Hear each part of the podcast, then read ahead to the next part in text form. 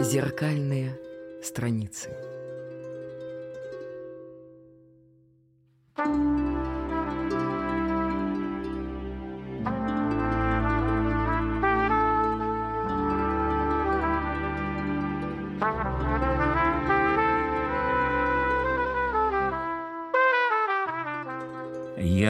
Владимир Натанович Шацев, учитель словесности, а это для детей и взрослых литературный подкаст «Зеркальные страницы».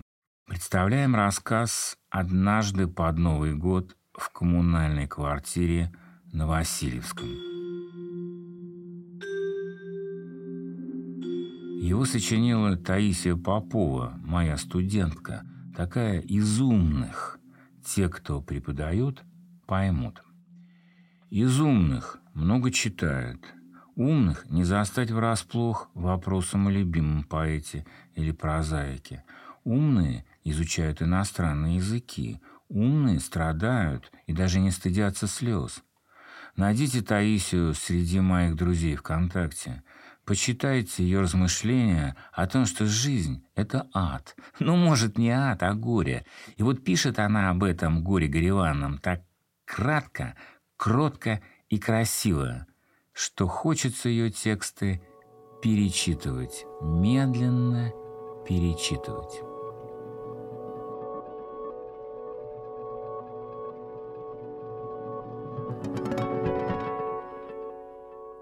До того, как прозвучит рассказ, словарная работа, словарно-историческая работа с кратким к ней предисловием. Вот оно. Много-много лет назад – в 1984 году поэт Булата Куджава после поездки в Нью-Йорк рассказывал, как он американским студентам сообщил историю своей жизни. «И все они смогли понять, — говорил он, — кроме одного, что такое коммунальная квартира. Вопрос, что такое коммунальная квартира? Кто-то, может, даже жил в таких квартирах, а кто-то только слышал о них. Расспросите людей, родителей, а лучше даже их родителей. Воспоминания о коммунальной квартире, о коммуналке незабываемы. Расспросите, узнаете много неожиданного. В рассказе, который вот-вот услышите, есть фраза «Как писал один наш Нобелевский лауреат». О ком идет речь? Что значит быть лауреатом Нобелевской премии? Каких лауреатов Нобелевской премии вы знаете? Имена каких лауреатов Нобелевской премии по литературе вы знаете? Еще здесь прозвучит цитата из Бродского. «Младенец, будучи слишком мал, чтобы делать что-то еще, дремал». Может быть, не забудете остановить запись, и по этим словам младенец, будучи слишком мал, чтобы делать что-то еще дремал, найдите в сети все стихотворение. Вот прочитайте его, прочитайте его до последней строфы. Звезда глядела через порог, единственным среди них, кто мог знать, что взгляд ее означал, был младенец, но он молчал. А теперь на фоне этого стихотворения, быть может, оно вспомнится. Слушайте рассказ. Однажды под Новый год в коммунальной квартире на Васильевском. Слушайте рассказ Таисии Поповой.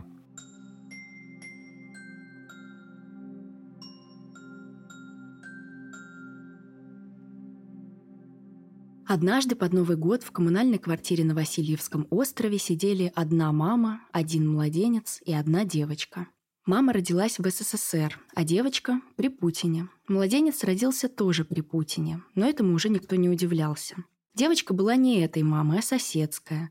Но соседи были музыканты, поэтому вечером 31 декабря они не могли сходить в баню, нарезать оливье и нарядить елку.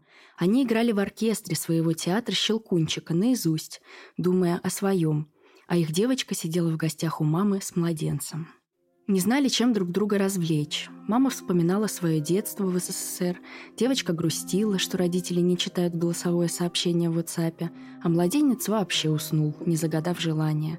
Желаний у него было пока только три – есть, спать на ручках у мамы и еще, чтобы животик не болел. Как писал один наш нобелевский лауреат, младенец, будучи слишком мал, чтобы делать что-то еще, дремал. «Давай, что ли, письмо Деду Морозу напишем», — сказала мама из СССР девочки, родившейся при Путине. «Деду Морозу? Зачем?» — очень удивилась девочка. «Ну как зачем? Желание загадаем, подарок попросим», — воодушевилась мама и схватила бумагу и ручку. Она была столь возрастной женщиной, что бумага и ручка у нее всегда были где-то недалеко, и она все еще получала бумажные письма от своей бывшей одноклассницы, которая теперь жила в Ванкувере, и присылала ей открытки с тыквами на День Благодарения.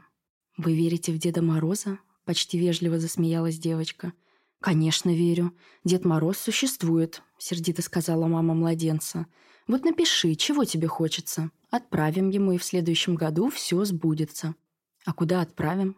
«Великий Устюг, конечно. Ты что, не знаешь, где Дед Мороз живет?» Совсем рассердилась мама младенца. После долгого укачивания младенца она всегда делалась сердитой и вспоминала огромное количество самых разных своих желаний. В детстве она хотела, чтобы ей подарили целое собрание сочинений Джека Лондона, потом поступить на бюджет в большой университет, а теперь она очень хотела дождаться расселения коммуналки, а еще, чтобы никто не мылся в ванной после 21.00 и не будил шумом воды ее младенца. «Никаких таких желаний для Деда Мороза у меня нет», — подумав, сказала девочка. «Мне и так папа все купит. Он старается. А если маленькое желание? Или какое-то чудесное?» «Чудесное?» Хочу, чтобы брат перестал без спроса сидеть в моем телефоне. Он там играет. А своего телефона у него нет. «А это чудо никак самой не осуществить?» – спросила мама. У нее в детстве не было старших братьев и телефонов с играми, и без игр тоже. Так что она не знала, на какие подлые поступки могут идти братья ради игр. А ведь брат девочки и в самом деле редко выходил в общий коридор, хотя из школы возвращался раньше нее и в данный момент как раз сидел у себя в комнате на втором этаже кровати. «Нет, не осуществить», – покачала головой девочка. Он меня лупит, но я не очень обижаюсь. Всех моих подруг старшие братья лупят. Всех старших братьев этот ваш Дед Мороз не починит. А какое-то волшебное чудо у него попросить можно? О, я придумала, оживилась девочка. Пусть родители перестанут заставлять меня играть на скрипке, потому что я на самом деле не хочу учиться в консерватории, а хочу быть парикмахером. А зачем ты учишься в школе при консерватории? Очень удивилась мама. Потому как семья девочки считалась самой дружной и интеллигентной на всю коммуналку, а было там, между прочим, целых десять комнат. «Так меня никто не спрашивал», — ответила девочка печально.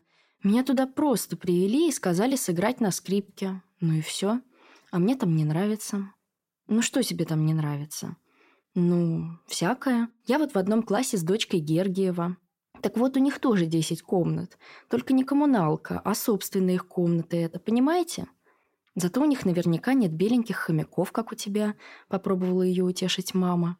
«Нет, но у них есть собака, а у меня нет. Еще я езжу в школу на маршрутке», — продолжала печальным голосом девочка. «Кроме того, я вообще одна из класса живу в коммуналке». Напишем письмо Деду Морозу про чудо жизни в отдельной комнате, школу возле дома и собаку», — предложила мама младенца. И они написали такое письмо. На конверте поставили адрес в Великом Устюге и довольно быстро забыли об этом. А на следующий год родители девочки развелись, мама ее снова вышла замуж и переехала вместе с ней в другой район, где не было таких коммуналок, а была немецкая овчарка, принадлежавшая новому мужу мамы – и в школу при консерватории оттуда было добираться полтора часа, так что девочка сменила школу на обычную, подписалась в Инстаграме на стилистов и начала учиться плести косички и делать укладки на манекене с Алиэкспресс. А брат девочки остался с папой и больше не мог брать у девочки телефон поиграть, тем более без спросу. А мама с младенцем остались жить в той же комнате, но младенец научился ходить. И к нему пришел Дед Мороз на следующий Новый год, а младенец Хоть уже и умел топать ножками и говорить первые слова, но не совсем понял, кто это к нему явился в гости. только радовался большому подарочному домику с конфетами и мандаринкам.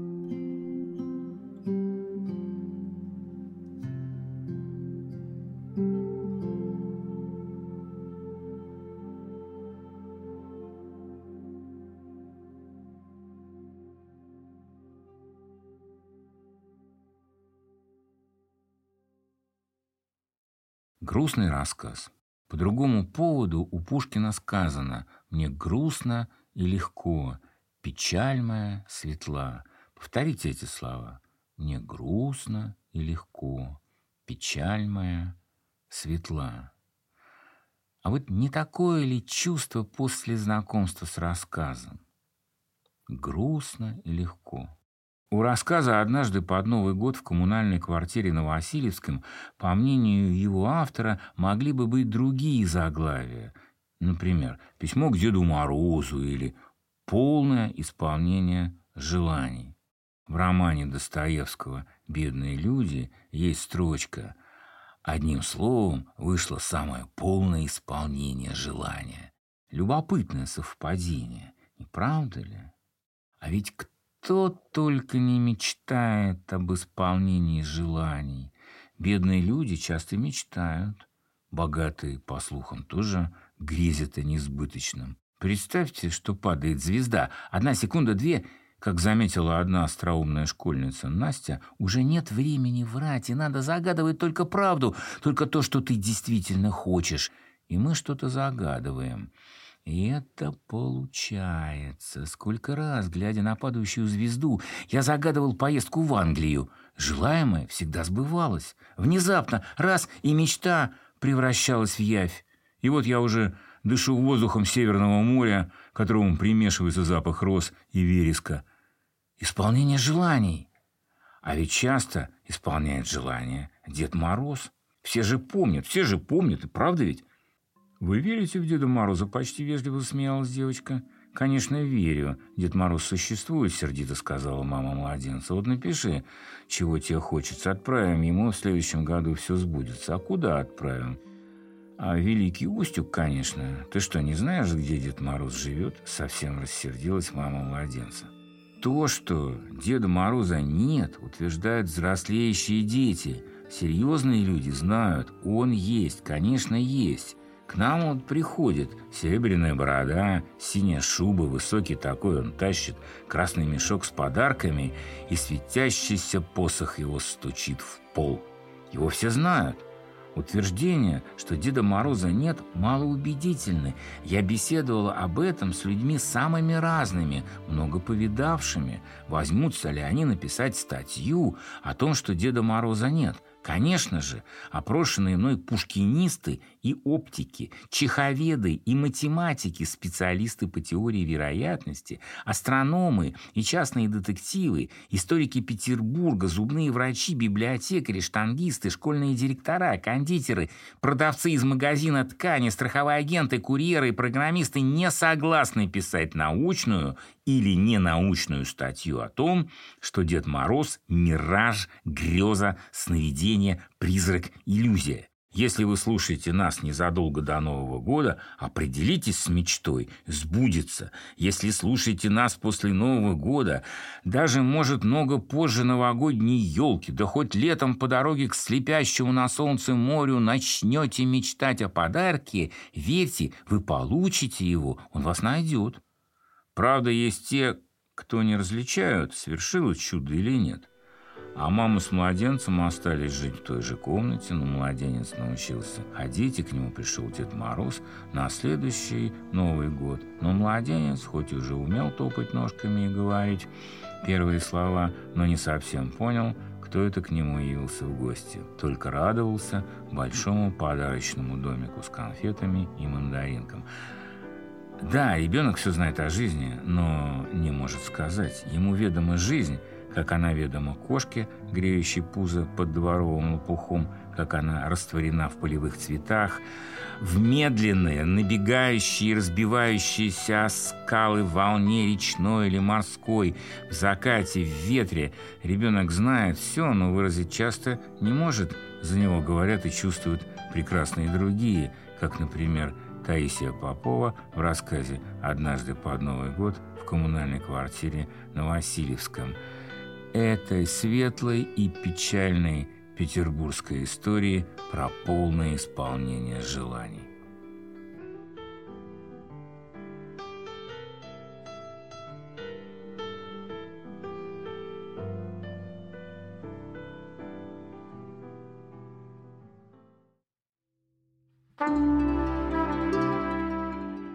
Над этим выпуском подкаста работал я, Владимир Шацев, учитель литературы. Читает рассказ Таисии Поповой, Анастасия Филиппова, звукорежиссер София Скобелева, координатор проекта Анастасия Озерская.